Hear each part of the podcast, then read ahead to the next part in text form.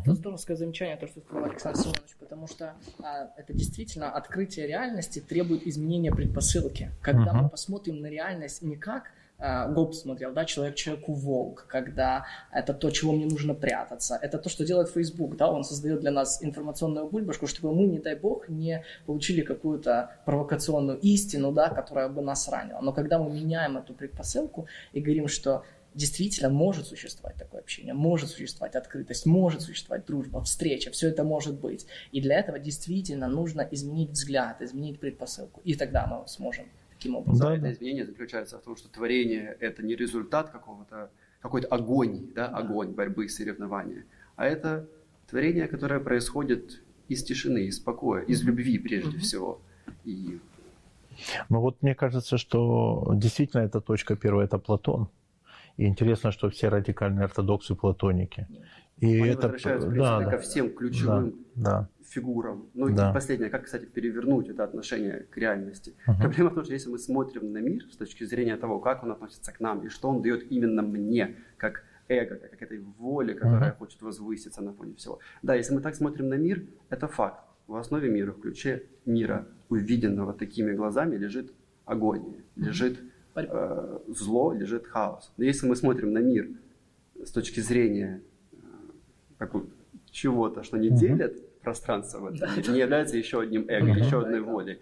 То есть и настоящее ортодоксальное богословие именно так понимает Бога. В общем, если мы смотрим на мир глазами Бога, то мы видим совсем другой мир, который в корне своем имеет покой, да, то есть если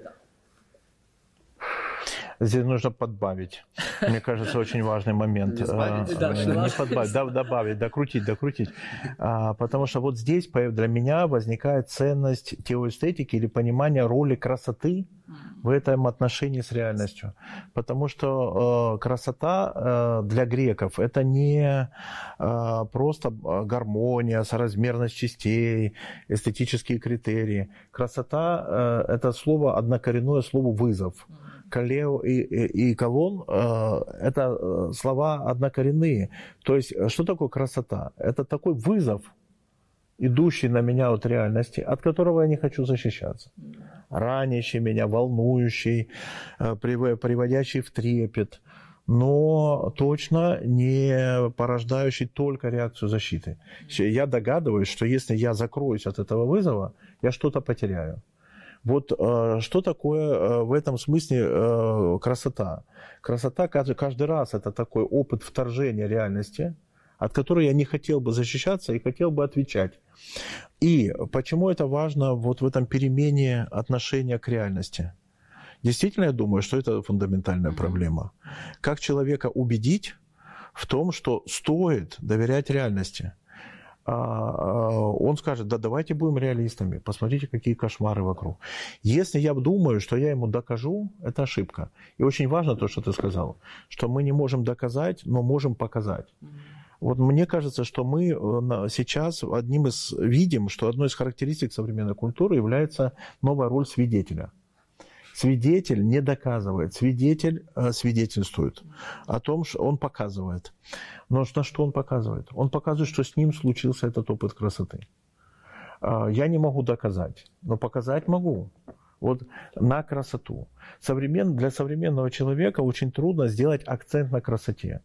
Потому что кажется, что когда тебе показывают на что-то красивое, тебя как бы отвлекают от зловещей правды жизни. Вот наш разговор о присутствии – это призыв людей, к людям присмотреться к тому, что в их жизни красота. И это предложение начинать с красоты. Начинать с красоты. Вот красота как первая философия, первая философия, эстетика как первая философия. Это одна из характеристик культуры присутствия. И тоже очень важно, что э, докажите мне, что красота есть. Я не могу доказать, потому что не я хозяин этой красоты. Это реальность, которая вторгается. Но когда она вторгается, я могу на ней это показать. Вот э, что христианство существенно добавляет к платонизму. В мифе о пещере я должен предпринять очень нетривиальные приключения, чтобы выйти на этот свет. Да? Но очень часто современный человек говорит, да у меня сил нет ничего предпринимать, я устал. Мне скучно, и я устал. И вообще у меня много дел в пещере. Почему я должен туда выбираться? А что такое христианство? христианство – это утверждение очень сильное, что тот Бог, которому мы должны быть причастны, если мы хотим быть счастливы, Он сюда пришел. Он пришел в эту пещеру. Что даже если я а, закрываю глаза, ничего не хочу видеть, в это время Бог делает все, чтобы я увидел, открыл, услышал. У него своя борьба с каждым из нас. Он вторгается. И поэтому наша жизнь... Вторгается нас... не как какой-то да. камень. камень не, да, не как... Да. Происходит изнутри. Да, да, да. Вызывая, себя, вызывая отклик в сердце, да? вызывая какой-то сильный импульс. Вот заметить то, что мы живы в тот момент, когда принимаем удары, заметить, что есть тот, кто вызывает мои желания, а, мои вопросы. Мне кажется, это и есть та точка, где я вижу, что, слава Богу, мы погружены в реальность, в которой каждый человек имеет опыт красоты. Каждому из нас есть чего начинать. И мне кажется, что разговоры, дискуссии – это не аргументы и споры – это не доказательство, это обмены свидетельствами о том, о какой красоте вы говорите. То есть для меня разговор друзей – это разговор людей, которые говорят, со мной случилось, сейчас расскажу. И человек начинает рассказывать о том, что с ним случилось. И важна не его даже интерпретация, а его потрясенность. Потому что через эту потрясенность человек становится участным. Вот э, э, и внимание к этому, мне кажется, действительно характеристика нашего времени.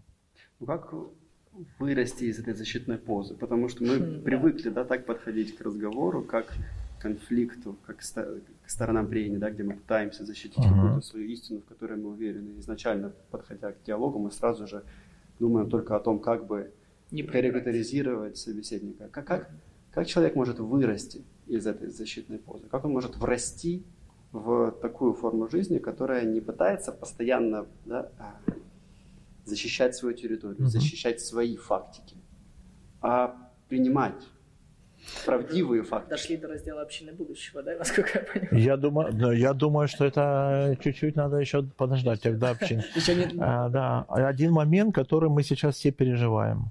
Я думаю, дойти до этого может только человек, а, который а, потерпел поражение, Э, потерпел поражение э, в своей амбиции аргумента.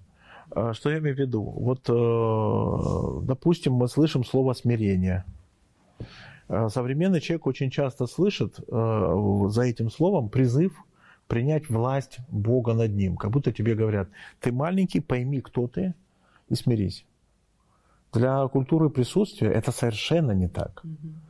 Потому что смиренен только Бог. И когда Бог говорит человеку «смирись», Он предлагает тебе открыть в себе божественный атрибут. То есть смирись и открой в себе божественное. Но что такое смирение как божественное? Это понимание, что самое ценное – это не твои идеи, не твои аргументы, а то, что вторгается в твою жизнь, сама жизнь. А? Смирение – это открытость перед жизнью. И а, вот а, привлекательное смирение как путь человеческой жизни – это то, что мы сейчас открываем потихоньку. Вот мне кажется, что твой вопрос о природе разговоров очень важный, потому что одно из условий настоящего диалога – это условие, когда все участники понимают силу смирения и привлекательность. А, почему это важно? А, по-английски смирение – humility. Да? И мне очень нравится, что в слове humility есть два корня. Во-первых, хумус – земля – да, способность стать землей. И э, если образ Земли для человека не привлекателен, скорее всего, у него диалог не получится.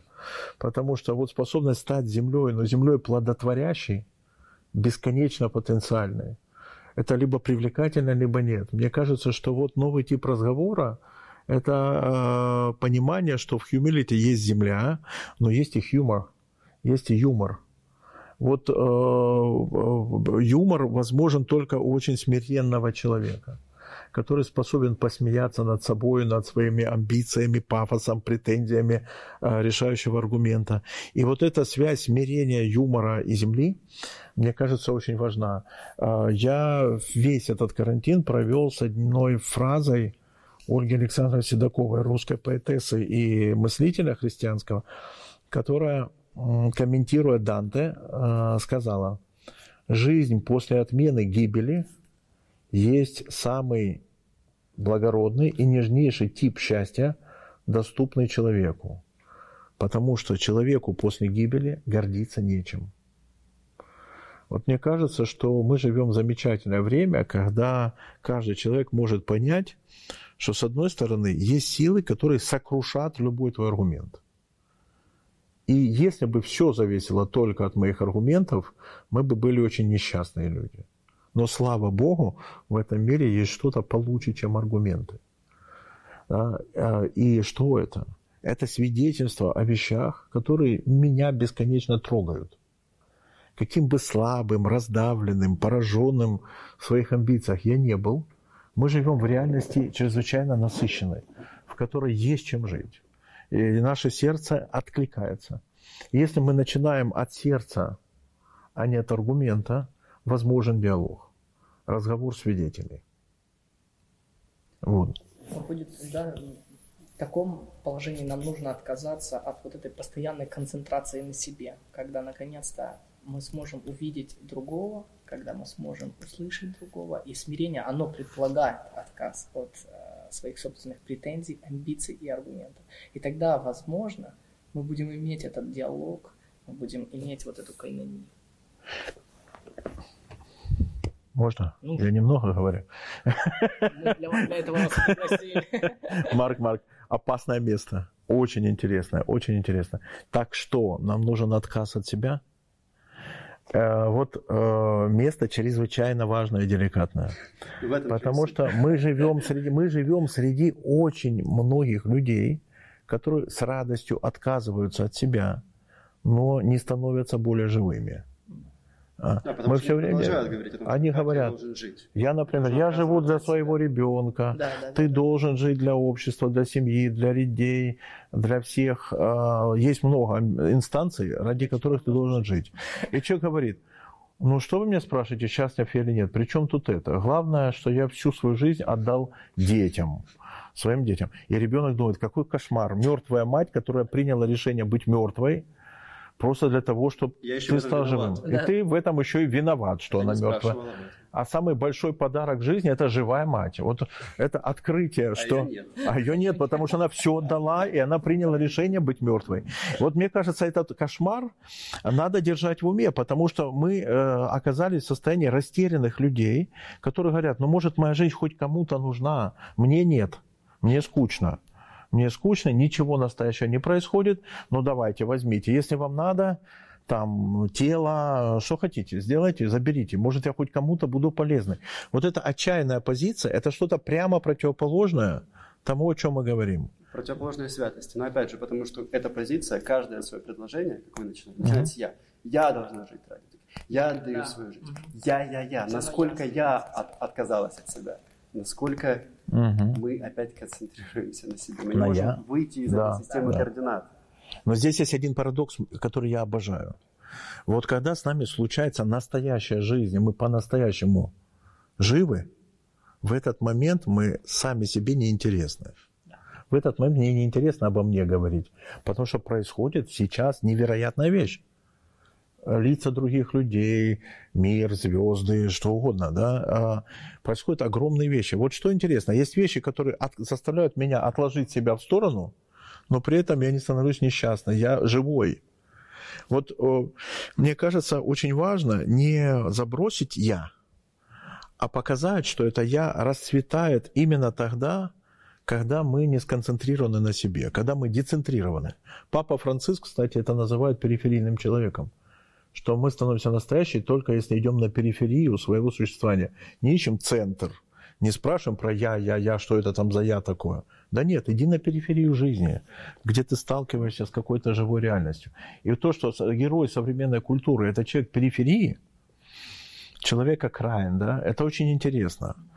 Ну, не просто идет на периферию жизни. На самом деле, в отличие от противоположного злодея, о котором мы говорим, он, собственно, выбирает жизнь. Жизнь, да. Потому что человек, который говорит, я отдал свою жизнь, uh-huh. где-то в этом человеке сидит желание как раз не иметь жизни. Uh-huh. И очень интересно, что организация «Христианская помощь» в Британии долгое время, по-моему, сейчас до сих пор имеет своим девизом о том, что христианство – это о жизни перед смертью, а не после смерти. В том смысле, что сейчас многие люди как раз этой жизни не хотят видеть и слышать о ней не хотят.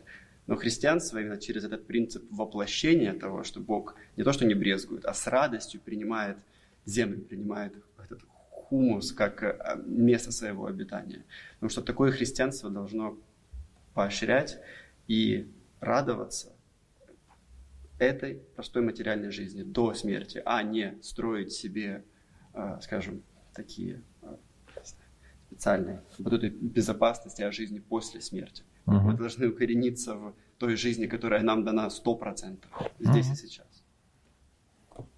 И также, да, э, уже закончив разговор о хумусе, святые не пытаются убедить нас. Да, среди святых, слава Богу, есть великие философы. Эдит Штайн, прекрасный философ, которая писала о, э, возможно, лучшей ученице Гуссерля. Но это не то, чем они доказывают. Да. То, что они доказывают. Они доказывают э, красоту этой формы жизни. Каждым своим поступком, каждым действием, а не аргументом. Ну вот, кстати говоря, наверное, здесь важна эта тема аргумента и свидетельства, потому что может показаться, что я против аргумента вообще да, что давайте не будем аргументировать, давайте будем свидетельствовать. И очень важно увидеть, что это примерно такое же отношение, как между эффектами присутствия и эффектами значения. Mm-hmm. Между присутствием и значением. Примерно то же самое. Конечно, дело не в том, чтобы э, отринуть все возможные аргументы. Но нам надо понять, в каком отношении находится мышление и реальность э, и сердце мое если вот говорить афоризмами какими-то, то для меня очень важно показать, что, а, конечно, мышление – это дело а, мышления, головы. Но очень важно не конфликтовать сердцу и мысли, а наоборот быть связанными. Установить эту связь между сердцем и мышлением очень важно. Вуди Аллен, которого я очень люблю, однажды э, сказал фразу э, такую – сказать, рискованную, но, кажется, имеющую отношение к делу, когда мы говорим о мышлении. Он сказал, э, мозг – это мой второй любимый орган. Точка. Вот, э, конечно, надо понять, какой первый. Но если э, мозг или мышление – это дело философии, то, мне кажется, для философии очень важно всегда помнить, что это любимое, но второе. Мышление второе – но по отношению к чему? Мышление второе по отношению к сердцу и к, и к тому, что вызывает этот сердечный удар, да, по, отношению к красоте. Вот э, мне кажется, что философию совсем не унижает средневековая максима, что она служанка богословия.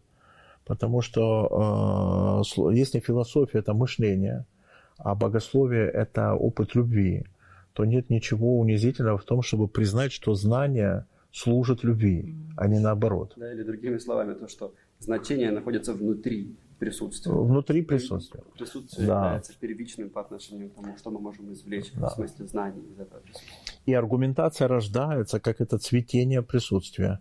Э, так было у Бальтазара, величайшего богослова, который начал э, продумывать эти вещи задолго до начала третьего тысячелетия, сразу после Второй мировой войны. Он тоже начинал с теоэстетики, с понимания того, что живая мысль – это всегда ответ на красоту. Но завершал он свое богословие теологикой, считая, что э, путь красоты в нашей жизни всегда устроен так – что-то вторгается, у меня есть свобода ответить или не ответить. Если мое сердце отвечает, я вступаю на какой-то путь этой жизни, которую мы сегодня обсуждаем, жизни как причастности.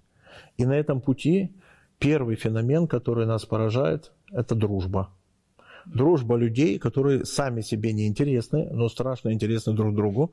И интересны э, потому, что они оба все вместе смотрят на эту вторгающуюся красоту.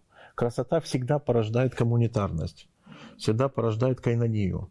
Это очень важный элемент, но и, и мы должны обсудить эту тему э, порождаемых красотою общин или реальностью общин. Но есть еще и третий момент, э, кажется очень важный, что когда община это появляется, дружба появляется, очень важно посмотреть еще на страдающий мир, мир, который не в курсе, который принял решение враждовать и воевать. И это работа милосердия.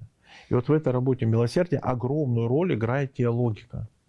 Вот интересно, что Бальтазар утверждает, что логика и милосердие – это одно и то же. Это очень неожиданно. Что вообще аргументация, логика, суждение, все это необходимо для того, чтобы в мир вошло милосердие. Да? Можно небольшую ремарку. Да. Потому что именно да. логикой отличались те для Милбанка злодеи, номиналисты из францисканского ордена Дунса Скотта и Дун Скотт, э, Вильям Камский. Но именно из этого францисканства выросло прежде нигде в мире невиданное милосердие. Это реальное францисканское углубление в жизнь бедных людей, помощь и реальная институционализация помощи бедным в, в принципе, во всех европейских странах, куда только проникли эти францисканские идеи. То есть странным образом история mm-hmm. тоже свидетельствует да, да. о том, что логика каким-то странным образом сожительствует с милосердием, с, милосердием. с реальными делами милосердия. И я думаю, что это один из самых больших сюрпризов, которые нам надо открыть, в том числе в университетах. Потому что мы оказались в мире, в котором э, познание и милосердие оторваны друг от друга. Нам кажется, что вот есть дома знания, школы, университеты, институты, там люди познают. Что-то узнают новое, открывают, исследуют. Желательно, чтобы это люди делали холодным умом чтобы у них не было сострадания, симпатии, эмпатии. Конечно, они люди, у них все это есть, но когда они заходят в лабораторию, приступают порог университета, они должны это как-то оставить при себе в частной сфере. Да? Сейчас, и благодаря Эдит Штайн во многом, кстати говоря, потому что она, как ученица Гуссерля, именно исследовала эмпатию. эмпатию. Таким людям, как она, становится понятно, что связь между логикой и милосердием – это не э, случайная связь это сущностная связь. Э, мы не можем сильно думать, если мы не сострадаем, если у нас нет культуры сострадания. И это, я думаю, огромный сюрприз, который э, мы должны переоткрыть. Да, вот связь между, сущностную связь между логикой и милосердием.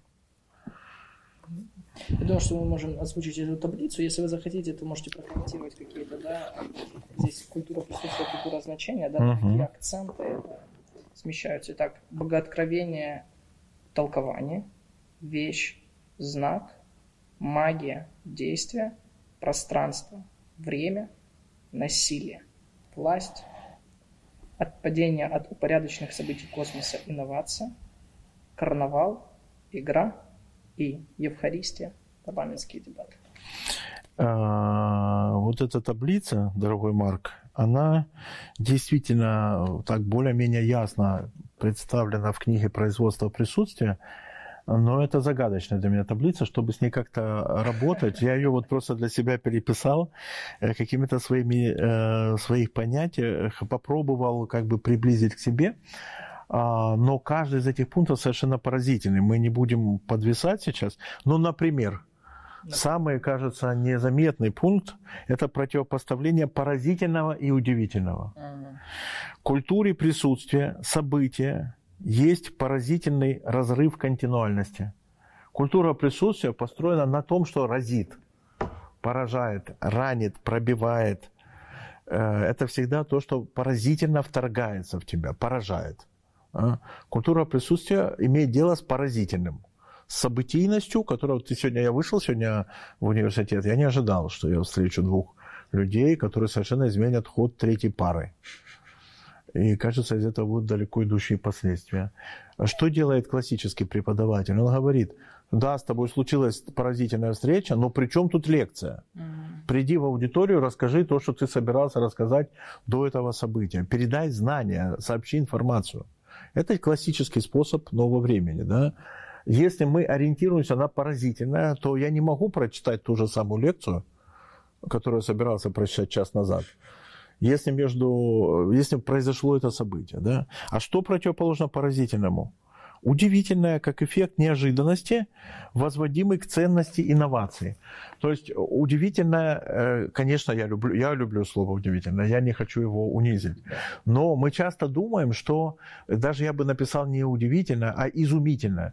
Нам кажется, что мы выходим из ума, мы как бы выходим из себя. То есть мы такие творческие фонтанчики или креативные люди, внутри которых есть какой-то ресурс креативности, бьющий из меня. Он, конечно, бьет, но это очень скромный, незначительный фонтанчик, это знают все креативные люди, а, что фонтанчик не очень. Хотелось бы, чтобы был посильнее этот фонтанчик. И было бы все очень печально и грустно, если бы не то, что в нашей жизни есть поразительное.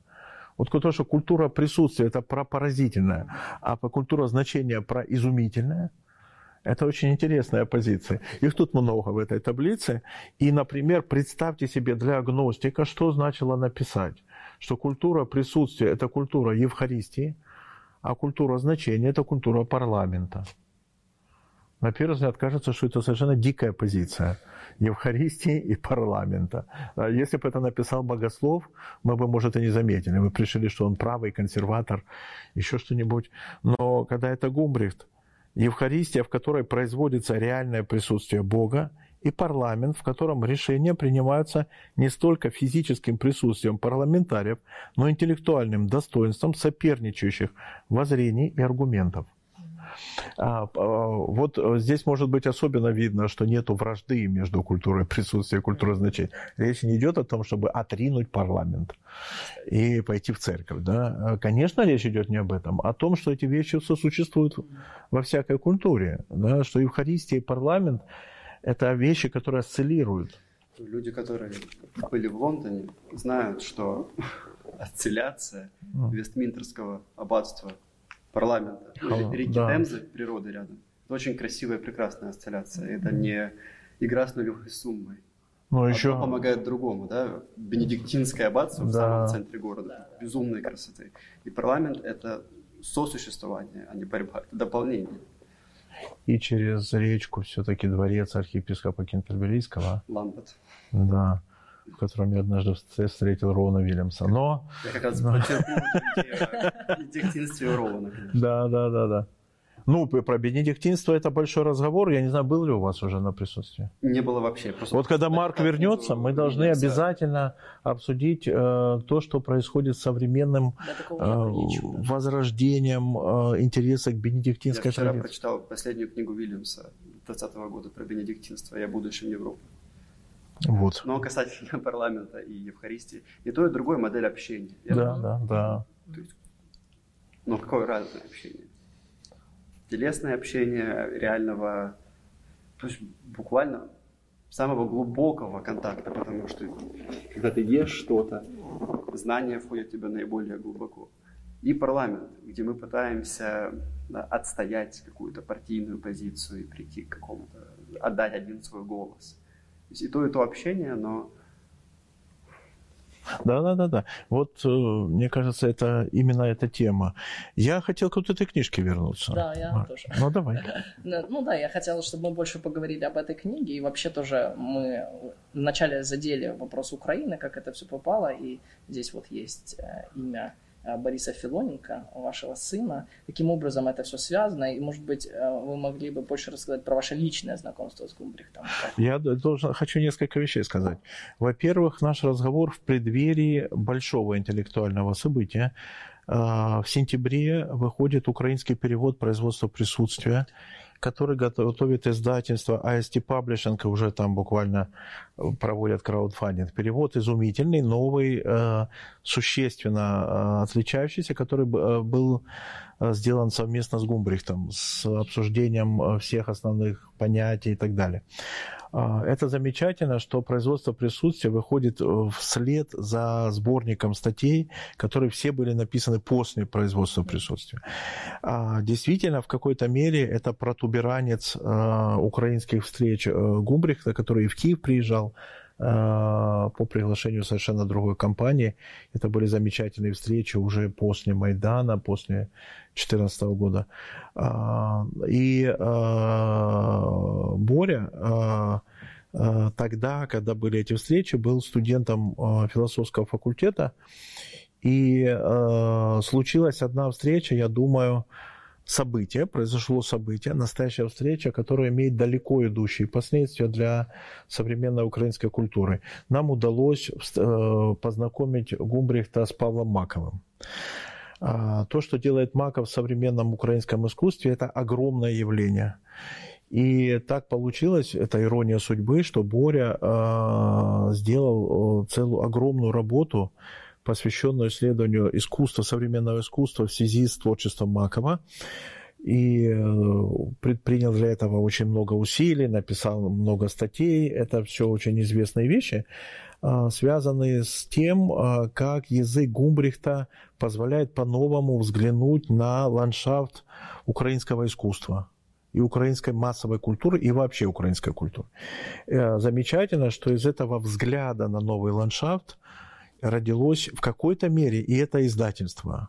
Потому что Боря является одним из редакторов издательства ST Publishing. Оно посвящено современному искусству, самым важным, актуальным текстам, без которых невозможно современное мышление об украинской и мировой культуре. Это действительно все книги совершенно инновационные. И я счастлив, что Гумбрихт пришел в издательство, дал свое разрешение, права, и не просто формально, а буквально по делу, по существу включился в эту работу работу, и в каком-то смысле а, очень многое, что как-то созревало в Украине, приобретает такие вполне а, а, материальные, воплощенные э, формы.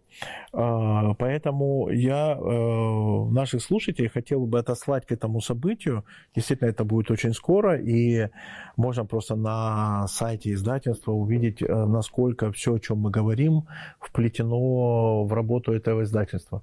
Но для меня э, вот, праздничный момент сегодняшней встречи заключается вот в чем. Что эта работа Бори никаким образом прямо не связана с моей работой. Действительно поразительно, что это не какой-то круг идей, развивающихся в одной компании. Это действительно какие-то разные очаги жизни. Это поразительно, что твой сын становится искусствоведом, занятым украинским искусством, для которого невозможно сегодня думать, не апеллируя Гумбрихту. Или, например, я прихожу на вашу встречу после просмотров э, там, в сетях э, выпусков разговоров о присутствии, и прихожу и понимаю, что все, что вы здесь делаете, 30 разговоров, как будто бы устроены как эхо наших семинаров Кайнания, которые уже не проводились лет пять. И я думаю, что такое? В самом воздухе есть что-то, что возвращает нас снова к этим темам, заставляет переосмысливать. И для меня вот этот личностный момент связан не с тем, что мы совпадаем, а с тем, что начиная с разных мест – мы в конце концов открываем, что это пространство, вибрирующее пространство современной культуры, общее. Общее, что мы все в этой истории протагонисты. Да? Вот этот личностный момент мне помог оценить Гумбрихт, а, потому что у него есть совершенно поразительная а, часть в производстве присутствия. Многие люди мимо таких частей проходят. Называется благодарности в каждой книге есть текст благодарности. И, конечно, в англо-американской традиции это особый жанр, потому что англичане меня научили тому, что благодарности надо читать. Там всегда есть сюрприз.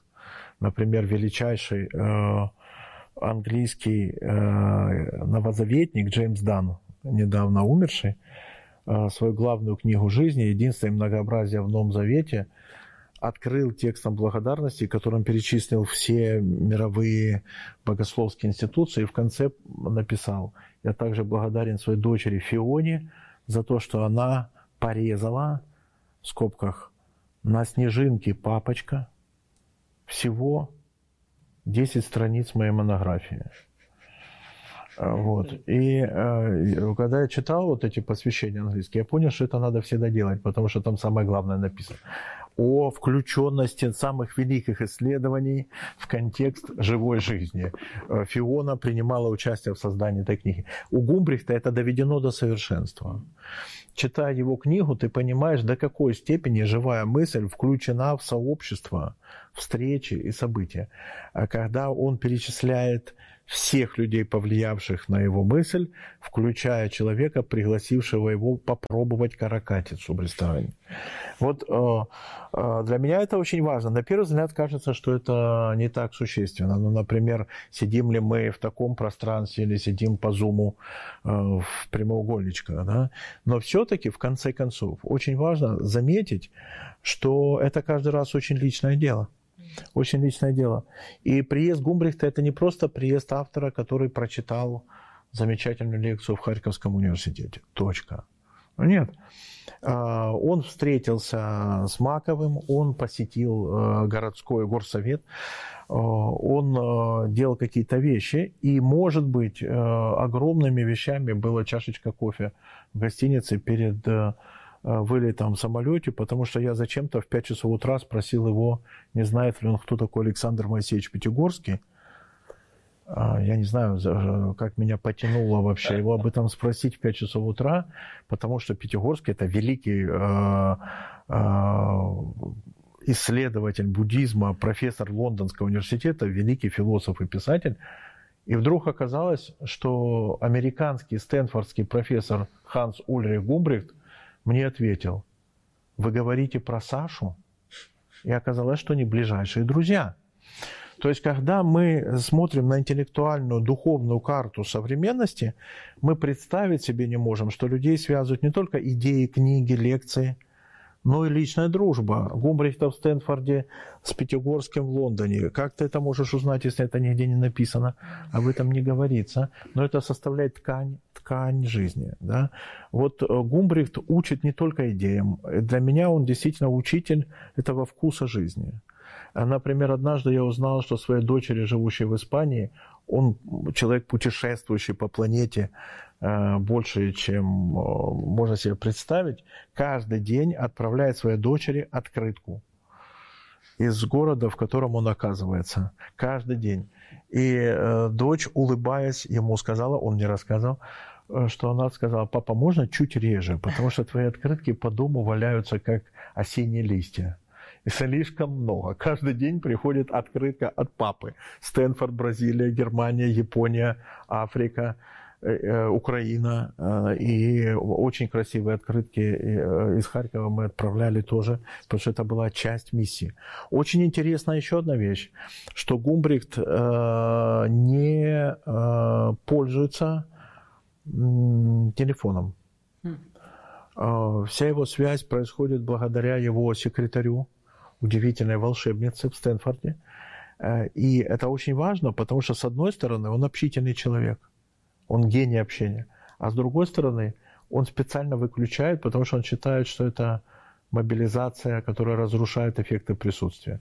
Если ты знаешь, что телефон может зазвонить в любой момент и вырвать тебя из разговора или из события, это надо остановить. Поэтому у него всегда телефон выключен, но каждый день вечером у него есть час или два разговора с секретарем, который принимает все звонки, и они обсуждают, что отвечать, на какие письма он должен ответить. Это человек бесконечно общительный, но при этом странным образом организовавший это общение. И в конце концов, поразительная вещь заключается еще в том, что он делает с обычными формальными процедурами вежливости. В американской среде и вообще в академической среде принято после важных встреч, просто после встреч благодарить друг друга коротким сообщением, а, имейлом. Спасибо, сегодня был очень важный для меня разговор. Гумбрихт каждый день, перед тем, как заснуть, благодарит всех людей, которых встретил в течение дня. Кого-то за прекрасный футбол, кого-то за книгу, кого-то за ужин. Пока эта работа благодарения не сделана, он не засыпает. Я когда это все узнал, я был потрясен, потому что для меня это какой-то опыт современной молитвы от человека более евхаристического, в смысле более благодарящего, а, мне трудно представить. Обычно мы думаем, что это человек какой-то должен быть очень верующий, очень верующий. Но, может быть, действительно это знаки какой-то и новой религиозности или того, что богословы сейчас называют анатеизм. А, или анатеизм слово очень хорошее, потому что после атеизма 90-х годов и современного атеизма, попытки жить после смерти Бога, мы должны а, промыслить э, богословие воскресения. А, анатеизм – это богословие воскресения. И то, что мы говорили, что жизнь может начинаться в любом месте, в любой пустыне, на любых руинах, но она да, может начинаться не с нас – она начинается с нашего внимания к присутствию. Да, вначале мы больше говорили о принятии настоящего и попытке увидеть в настоящем дар, распознать mm-hmm. то, что, как французы говорят, лавенир, как mm-hmm. будущее, которое приходит. Грядущее, грядущее. Буквально так, грядущее, настоящее, наступающее. наступающее. Распознать это как дар. с одной стороны. Но теперь вы затронули следующий момент о благодарности. Потому что мало того, что принять это как дар, нужно еще и уметь быть благодарным, потому что одно невозможно без другого. Мы как бы замкнемся опять в себе. Мы mm-hmm. откроемся миром, мы опять замкнемся в себе. Но нам нужно и то, и другое. То есть Гумбрев, можно ли сказать так, что он как бы воспроизводит форму жизни, в основе которой лежит благодарность. Евхаристия. Да, можно. Э, это огромная тема. Я вообще целую книжку написал про евхаристическую антропологию. Э, э, именно потому, что мне кажется, что вот сейчас становится ясно, что благодарность это не вопрос вежливости. Это не из книжки про этикет. Это совсем другое. Это совершенно фундаментальная практика, благодаря которой мы переоткрываем собственную человечность. Это большой разговор, который мы, наверное, сегодня не будем или только приоткроем. Но для меня важно, что есть авторы в Украине, э, э, которые в этой теме очень далеко э, продвинулись, ушли. Важно, чтобы сегодня прозвучало имя Виктора Ароновича Малахова. Это выдающийся украинский философ, совершенно поразительный, который долгие-долгие годы, в советское время, в 90-е годы, занимаясь этикой, говорил об этике общения. Это крупнейший специалист по этике диалога, общения. Но дело не только в том, что он специалист. Это человек, который, как и Гумбрих, практикует эту этику. А автор, который, с одной стороны, философом очень хорошо известен. Э, он есть и в наших журналах, и вообще в Украине он не нуждается в представлениях. Но на самом деле, мне кажется, что все, что он делал, это переоткрытие в новом пространстве тех тем, которые он развивал, одна из которых благодарность. Он очень любит цитировать Киркегора, э, очень простое размышление. Когда Киркегор говорит, обычно мы думаем, что великая истина от жизни, заключ... о жизни заключается в том, что давать важнее, чем брать. И это так. То есть мы, входя в жизнь, открываем этику как освобождение от «я», понимание, что давать важнее, чем брать. Но больше этой великой истины может быть только другая великая истина, которая заключается в том, что брать труднее, чем давать. Mm-hmm. Вот эта способность брать э, так, чтобы это не разрушало тебя, а созидало мир, и называется проблема благодарения. Современному человеку чаще удобней дать, чем взять. Я, э, да, я, я, я многие годы, ну, как бы слежу, участвую внимательно к тому, что называется вот, благотворительность, дела милосердия, а, жизнь детских домов. Это какая-то большая часть моей жизни. И там я замечал совершенно поразительную, шокирующую вещь. Когда ты предлагаешь человеку поучаствовать в этой жизни и говоришь, ну, поучаствуйте, заплатите 100 долларов – этот ребенок вам ответит, напишет письмо. И многие друзья мне, знакомые, говорили, слушай, а я могу дать 100 долларов, чтобы он не писал мне письмо в ответ?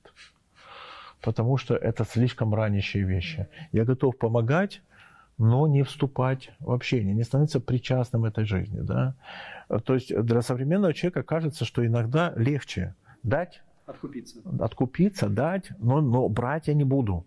Потому что всякое взятие к тебя ко многому обязывает. В конце концов, ответственность и ответность – это одно и то же слово. Ответственность – это способность взять и ответить. Да, взять и ответить. Вот то, что ответственность связана со способностью брать, это совершенно неожиданный разворот темы благодарения. Потому что нам кажется, что ответственные люди – это что-то другое. Это люди, которые берут на себя и вне зависимости ни от чего действуют. Да? На самом деле ответственный человек – это благодарящий человек или благодарный человек. Но это, наверное, другая тема, к которой мы вернемся, когда Марк приедет. Да? Может быть, да. Это тема уязвимости в том числе. Да. Опять легче откупиться от этого. Да ребенка, чем быть уязвимым внутри отношений с этим ребенком. Потому да. что если мы откупаемся, мы знаем то, что ему, ему плохо, мы закрываем пункт в нашей голове о том, что мы хорошие в связи с этой реальностью. Но если мы находимся в отношениях, в общении с этим ребенком, это совсем другое дело. Мы как бы зачастую не хотим выходить из этой защитной позы. Да-да. Я думаю, что мы можем а, закончить, наверное, тем, что у нас было в плане, да, чтобы поговорить об общинах будущего, как бы мы, как формировать эти общины, как формировать это место открытости к реальности, чтобы там царствовала действительно кайномия. И, может быть, это в контексте как раз а, вот этого журнала и движения кайномия, которое, к сожалению, сейчас не так активно действует. Как да, то есть пространство, которое настроено на да, такую чистоту, да, да. Да, которая помогает людям вырастать, как будто снимать с себя шкарлупу защитных пост. Да. Вот, э, наверное, я ограничусь несколькими замечаниями. Во-первых, для меня главный парадокс общин э, сегодня это не тот же самый парадокс, который был в 90-е годы или был открыт постмодернистами. Постмодернисты открыли в социологии то, что мы живем в эпоху неотрайбализма. А, государство пытается все свои функции переложить на отдельного человека и сказать, это твоя ответственность, живи как хочешь. Звучит привлекательно, но потом человек открывает, что как-то слишком как хочешь. Пенсии нет, условий нет, и ты как бы отвечаешь за свою жизнь, но как-то очень э, все радикально ты отвечаешь. Раньше государство как-то больше на себя брало. И далеко не только в Советском Союзе, всякое государство, да, что-то на себя берет. Это открыл Зигмунд Бауман. Он говорил, что э, вот мы должны видеть эту теневую сторону, казалось бы, привлекательной фразы «Вы хозяева своей жизни». Это значит, что государство пытается снять с себя ответственность, да, и говорит, живи как хочешь. И в такой ситуации постмодернистский человек начинает слипаться в комочке трайбализма тебе нужно с кем-то это разделять, эту жизнь, чтобы она не была такой холодной, такой бесчеловечной. Они тебе нужны... Открывают, возвращаются к этой общинности. Ну, какой? Да. Вот к общинности, к теплу общины, которая помогает тебе выживать. И это не то, о чем мы говорим. Это не то, о чем мы говорим. Вот интересно, что этот неотрайбализм постмодернистский, казалось бы, это то же самое про общины. Да, все социологи постмодернистские, они про вот эту текучую новую общинность. Маленькое замечание да. по поводу того, на что они реагируют и из чего вырастает их ага. хотя бы номинально стремление тоже к общинности, угу. к какой-то такой номинальной хотя бы дружбе на основе каких-то характеристик. Это вырастает из того, что убеждение о том, что человек должен взять свою судьбу в свои руки. Это то же самое убеждение, что человек каждую мить своей жизни создает реальность, которую, в которую он погружается. И это то же самое угу. убеждение, которое вырастает из определенного взгляда о том, что значит быть человеком, взгляда о человечности, из определенной антропологии. И угу. этот взгляд вырастает из Декарта, из модели, да. о котором мы говорили. Это да. представление о человеке, в котором постмодернисты справляются таким образом, который вы описываете. Ну вот, и мне кажется, мы сейчас как-то должны увидеть э, тонкое-тонкое различение между двумя формами общинности. Как бы. Mm. Вот это как бы посткартезианское, да, когда мы э, понимаем общину как слепание э, людей в комочек, который позволяет им вместе в какой-то гибкой, текучей форме коллективности противостоять миру. Как резон. Да? Как резон.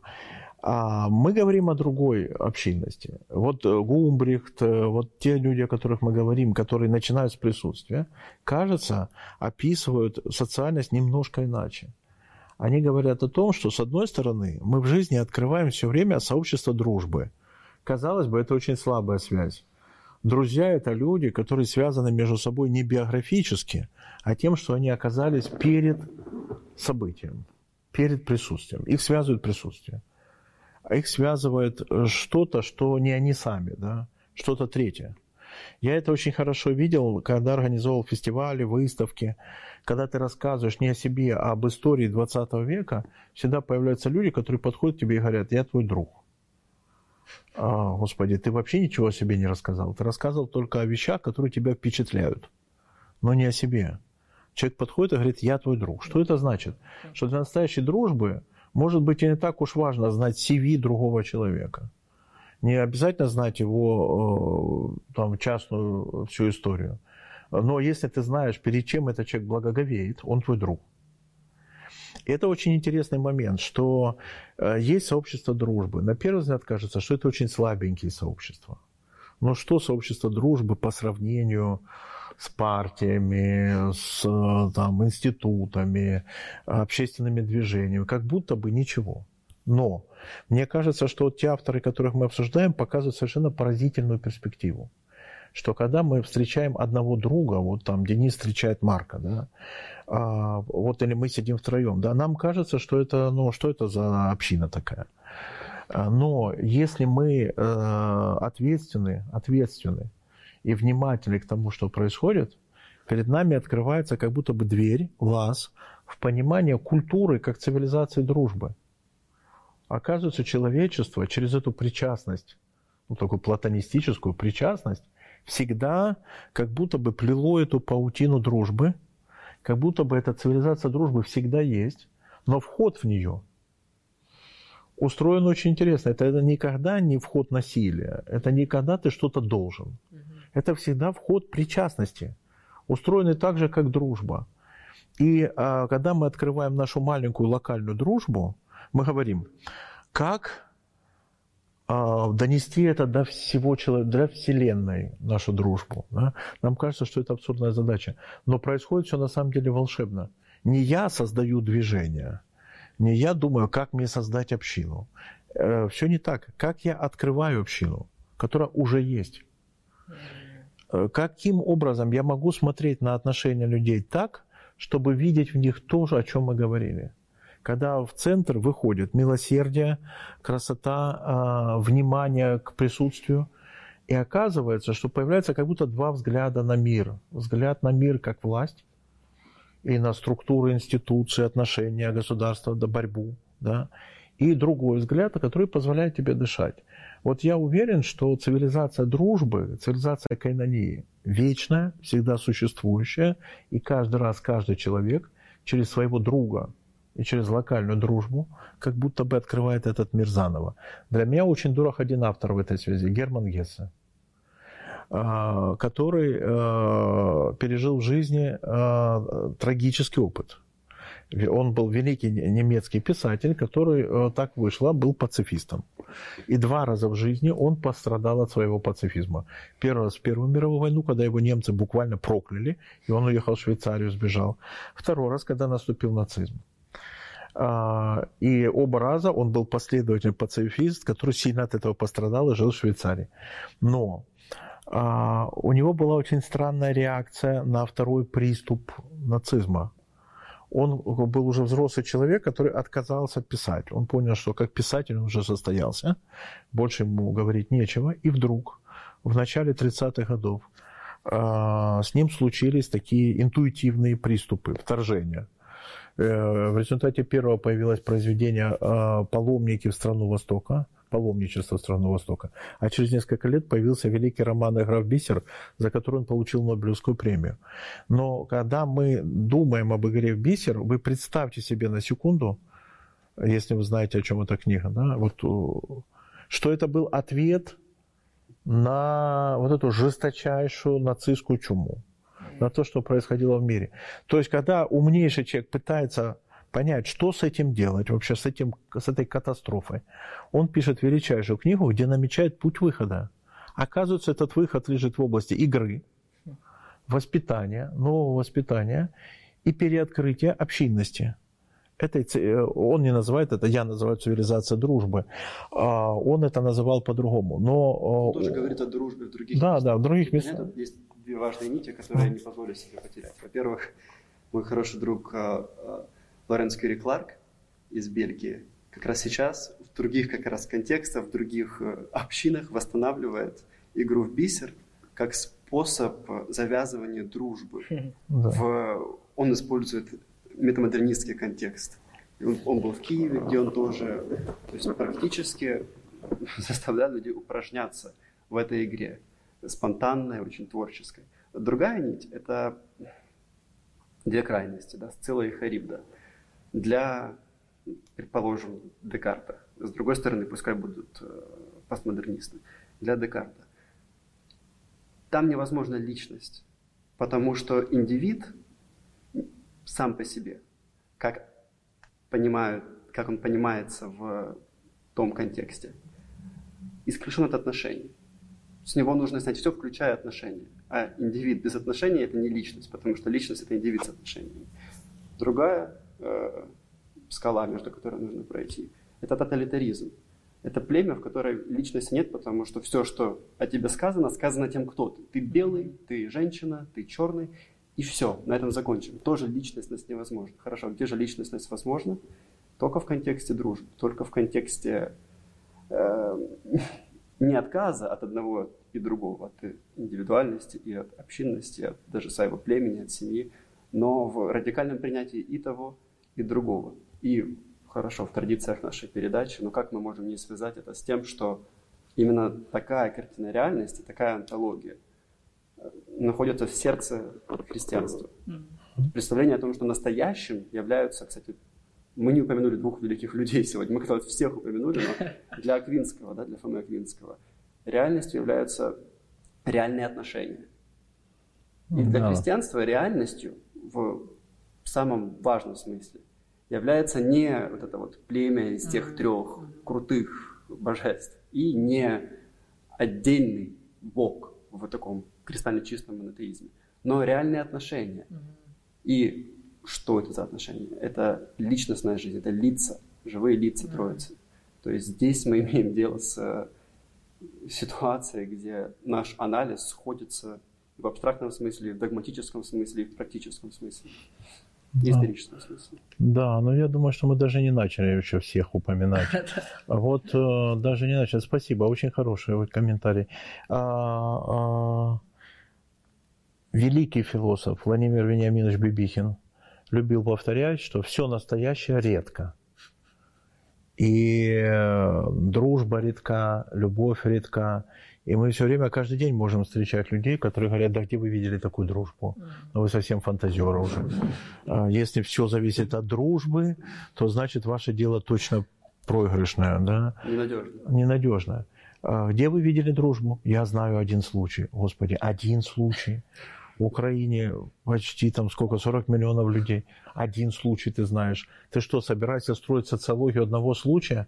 Так вот, почему важна мысль э, Бибихина? Все настоящее редко. В нашей жизни бывают редчайшие вещи, когда в присутствии чего-то реального, кого-то реального, мы открыли себе самого. Иначе случился этот переворот. Через редчайшие события мы приобретаем иную оптику, которая позволяет смотреть на все. Современный человек э, часто практикует дурной социологический подход.